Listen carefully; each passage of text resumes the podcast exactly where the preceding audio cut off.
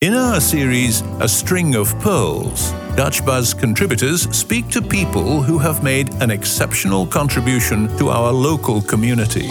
People whose passion for what they do have had an added value for the city of The Hague. We continue our series on The Hague's Pearls by talking to The Hague environmentalist Joanna Baumer. Joanna settled in the city after completing her studies in London many years ago and is an active member of our international community. The global WEF Risks Report that came out last month shows that the effects of climate change are the biggest long term threat facing humanity and that it is more advanced than previously thought. I speak to Giovanna about these issues and her life in The Hague. You've been active in the marine field here in The Hague and further abroad for a very long time. I think that's what we know you for. Um, how did it start? How did it start? My goodness. Um, well, I've always been a scuba diver. I started diving when I was, um, I don't know, somewhere in my mid 20s or something. I'm not going to tell you how old I am now, but I can tell you it's many years ago. And um, in that time, I started becoming aware of seeing fewer sharks, less coral, more bleaching, all these sorts of problems that everyone reads about, but a lot of people don't actually see because they only look across the water rather than under the water. And um, so that's when it all started. And then I took it up very, very seriously. I was working in development aid at the time for a children's organization. And I wanted a year's sabbatical. So I worked as a volunteer in a marine project with the intention of working for one year. It turned out to be five, but I had five, almost five fantastic years at sea swimming with wow. dolphins and whales and diving every day and snorkeling and working with scientists and conservationists. I'm not a scientist myself, I'm not a biologist. Um, I'm a communications person. So, what I was doing was picking up everything that they taught me and what I was seeing for myself and trying to share that through various media, um, schools, and so on and then after five years, I came back to The Hague and um, started working for myself. And on the side, I do uh, I work voluntarily for a few marine organizations. And uh, one of them is the Sea First Foundation. And is that based here in The Hague? No, it's not based in The Hague. We um, we have volunteers all over the Netherlands and in Belgium. So in fact, our um, chairperson is in Belgium. Um, but I sort of like as it were, take care of the Hague and, and the regions around here. So I give lessons or, or, or readings, or anyone that wants to know something about the environment can always call me and we'll always find a, a marine link because everything is connected to the sea. And I think uh, you're pretty well known for your beach cleanups. Is that part of the foundation's work? Yes, unfortunately, the last couple of years uh, have been on hold, but we do um, in Scheveningen once a year normally. We do one beach clean, and then we do in other places as well. So, uh, yeah. What are your concerns um, for marine life? Let's let's start on the, on the global, and let's mention like the top three. Um, okay. Well, as everyone knows, climate change, of course, but my concern as well related to climate change is that the chemistry of the seawater is changing, and that's going to affect marine life extremely. And um, what happens in the ocean happens on land, so it's going to affect us as well. So everything I'm going to say now will affect humans. So some people will think I'm only talking about marine life, but in fact, it's all encompassing because it's planet wide. Um, our whole climate is driven by the, the ocean circulation. So I'm worried about acidification of the ocean. I'm worried about the chem- chemical balance in the ocean changing. I'm, ba- I'm worried about more fresh water changing than the composition of salt water, fresh water, and cold water, hot water, uh, you know, hot, hot heat rises and cold sinks kind of thing. So you get this, that's going to affect all the tides and, and the um, currents. Then, of course, all the other things like plastic. There's a lot of pollution that people are unaware of, like um, in the North Sea, but not only, but in the North Sea, there's a lot of ammunition dumping from the Second World War. This is still going on all the time. Satellites, rockets, whatever that get launched for into space, and all the bits fall off into the ocean. Uh, that's a huge problem. You know, um, space debris it's called, but it doesn't stay in space. It comes down. The bits that land on Earth actually land in the ocean. Um, and a lot of noise pollution and fertilizer runoff. I mean, it's it's the list is endless. People are often aware of plastic pollution because they they see that they see it in their own lives and they they see all these horrible pictures of turtles getting caught up and dolphins and so on. Um, and that's absolutely horrific, but it's not the only form of pollution. And yeah, we have the face masks now too. oh, they're everywhere. You only need to walk down the street or in in the woods or something, and there are face masks everywhere. It's just. Uh... So you can imagine the, the dumping in the ocean. Um, Joanna, I know that when I invite you for dinner, the fish has to be off the menu. Uh, yeah, I stopped eating um, marine animals. Let's put it that way. If I say seafood, I do eat seaweed and kelp and those sorts of things. So I can't sort of say no sea, seafood for me strictly, but I don't eat any um, animals from the sea, put it that way. That's also, apart from to protect the ocean, what little we have left of animals, it's also to protect my own health. You know, the, the fish, especially fatty fish, and if you eat off the top of the food chain or you eat right at the bottom with the, the, the filter feeders like mussels, you're eating so much pollution and so much plastic and PCBs and heavy metals. I just don't want to do it. Are there any concerns off our coast here? Scheveningen, The Hague?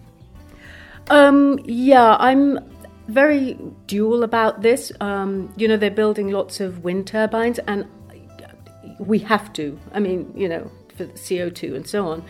Um, the only thing is that they cause in the short term, they cause a lot of problems for uh, for the marine life, of course, because of all the vibrations and the noise. Um, we don't know yet what the very, very, very long term impacts are. We do know that certain animals will return um, once the building work has finished. Um, and the, the turbines are up and running, but we also know that some will not and that's to do with the vibrations. For example, dolphins, all cetaceans, so the dolphins and whales and porpoises, they use echolocation, as bats do, and all the vibrations really affect them, and um, and it sort of like um, makes their hearing go. It affects their hearing as well. Um, and we also know that certain types of fish um, are very badly affected by vibrations too. So that happens primarily after the building so you get that sort of like the years of the building work that's really, really horrible for the underwater life. And then you get this constant vibration. And we don't know yet what the very, very long term costs are. And then, of course, all the seabirds that fly, you know, and we all know that the turbines on land affect like eagles and other kinds of birds, they fly into them. And we can only assume that this happens at sea as well. Um, so I'm I kind of like see the good sides of, of wind energy and I also see the bad sides, and I have no answers. I really don't. I don't know what's best. And then, of course, we've got the sustainability goals developed. Uh, that have been really uh, badly affected by mm. yeah, the pandemic.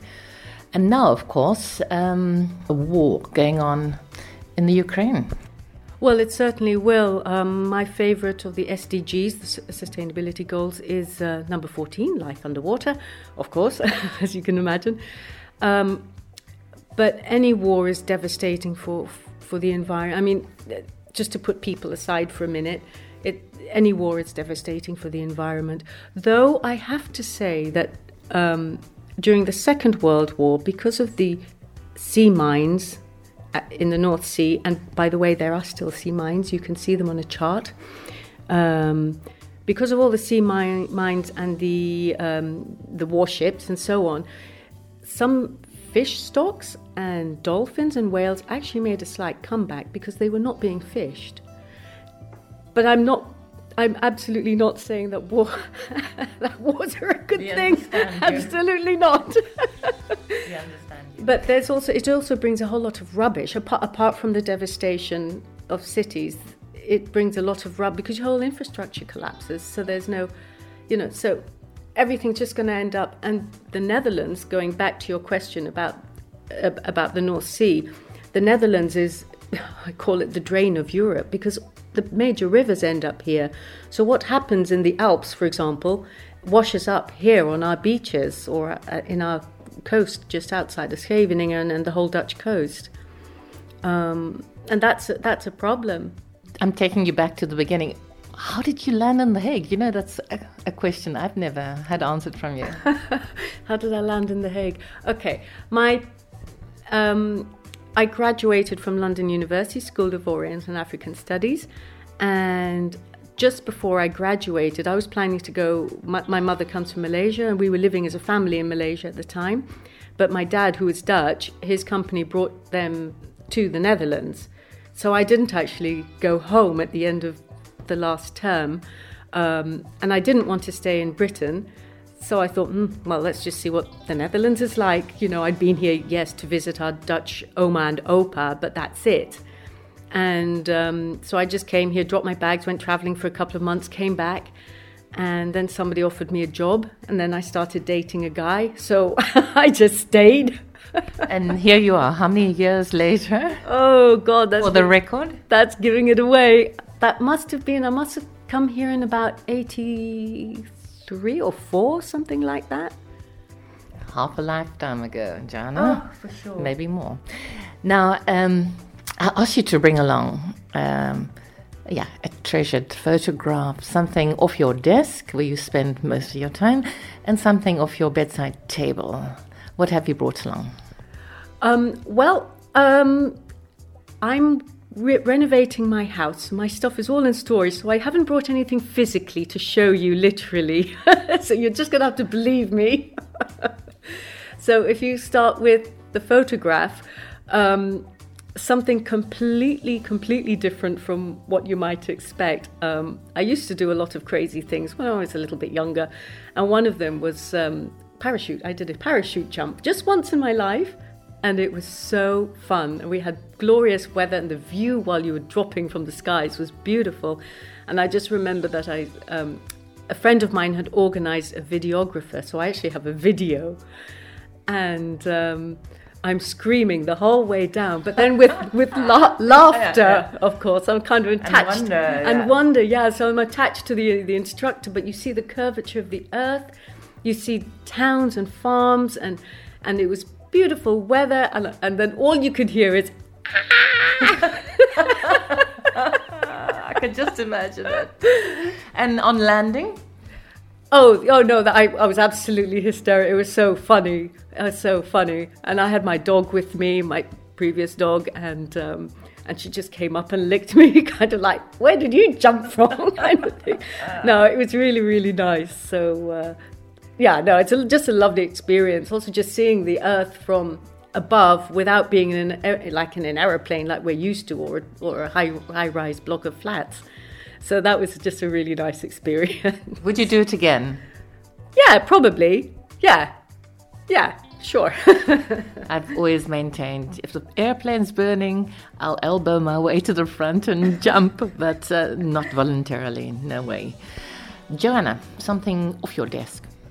Yeah, um, that's that's a bit more difficult because of, of all the computer stuff I have. But if you look carefully, you'll see a calendar hanging above my desk. And every year, this is a, a bit of a tradition. Um, my mother lives in Spain. Um, I lost my father some years ago, and every year I make her uh, what I call the Chinta calendar. Chinta's my dog, so I make a dog calendar for her. Oh, just pictures of the dog. I'm looking at it from a distance yeah. here, and I can see snow. Was that last year's February snow? Yes, it was. Yeah, yeah. We were actually, um, so Chinta and I were in Spain and we came back, and a couple of weeks later it, it started freezing. It was beautiful. It was indeed. I, I really missed the skating this year. That was such a celebration. Yeah, I have to say, I've, i I did a, one of those 10 kilometer tochter once on it, it was a total disaster because we I was you know we just came from Malaysia and I I couldn't I'd never skated once in a rink or something and I had a pair of um, the white what do they call the uh, the kunstschaatsers and Dutch. Yeah, Is that um, so? Not the light distance skates, but the ice dancing kind of ones. Uh, figure skates. Figure skating. That's it. And um, so you're not even, you know, not even professionals will do a will do a 10 kilometer in those, and I did, and I couldn't skate, so I was walking on the ice with my arms outstretched. Everyone was so nice because they could clearly see that this was just not my thing at all. so people were going round and round in circles. They were doing like 60, 70 kilometers, and I was kind of like hobbling and doing my 10. For 10 kilometers. Yep, but I did it, and um, now I know it because I ice was completely out of my experience. That you have the, those sort of hole, they look like holes in the ice, but in fact it's just clear, um, transparent ice, and you can just skate along them. But I didn't know. You were avoiding them? I was jumping over them. It was so everyone was uh, until some guy, some nice guy, stopped and he said, "Oh, you know, Mevrouw, you can just skate over them." I went, oh, okay, thank you. But back to your calendar. Obviously, 12 months out in your neighborhood, most of them, or some of them broader afield, they must reflect all the seasons. They do, uh, um, you know. So mum gets a calendar showing Chinta in summer, you know, Chin Chinta in winter, Chinta in spring. so I, I try to kind of like choose the photos according to the season. How lovely. Now, something off your bedside table. What have you brought along? Well, I um, I probably have a very boring bedside table because apart from a glass of water every night, all I have there is actually a book. So um, I'm just reading a, a book at the moment um, called The Seamstress. That's an English language translation from it by a Spanish writer called Maria Dueñas, and I'm just really enjoying it. So that's it.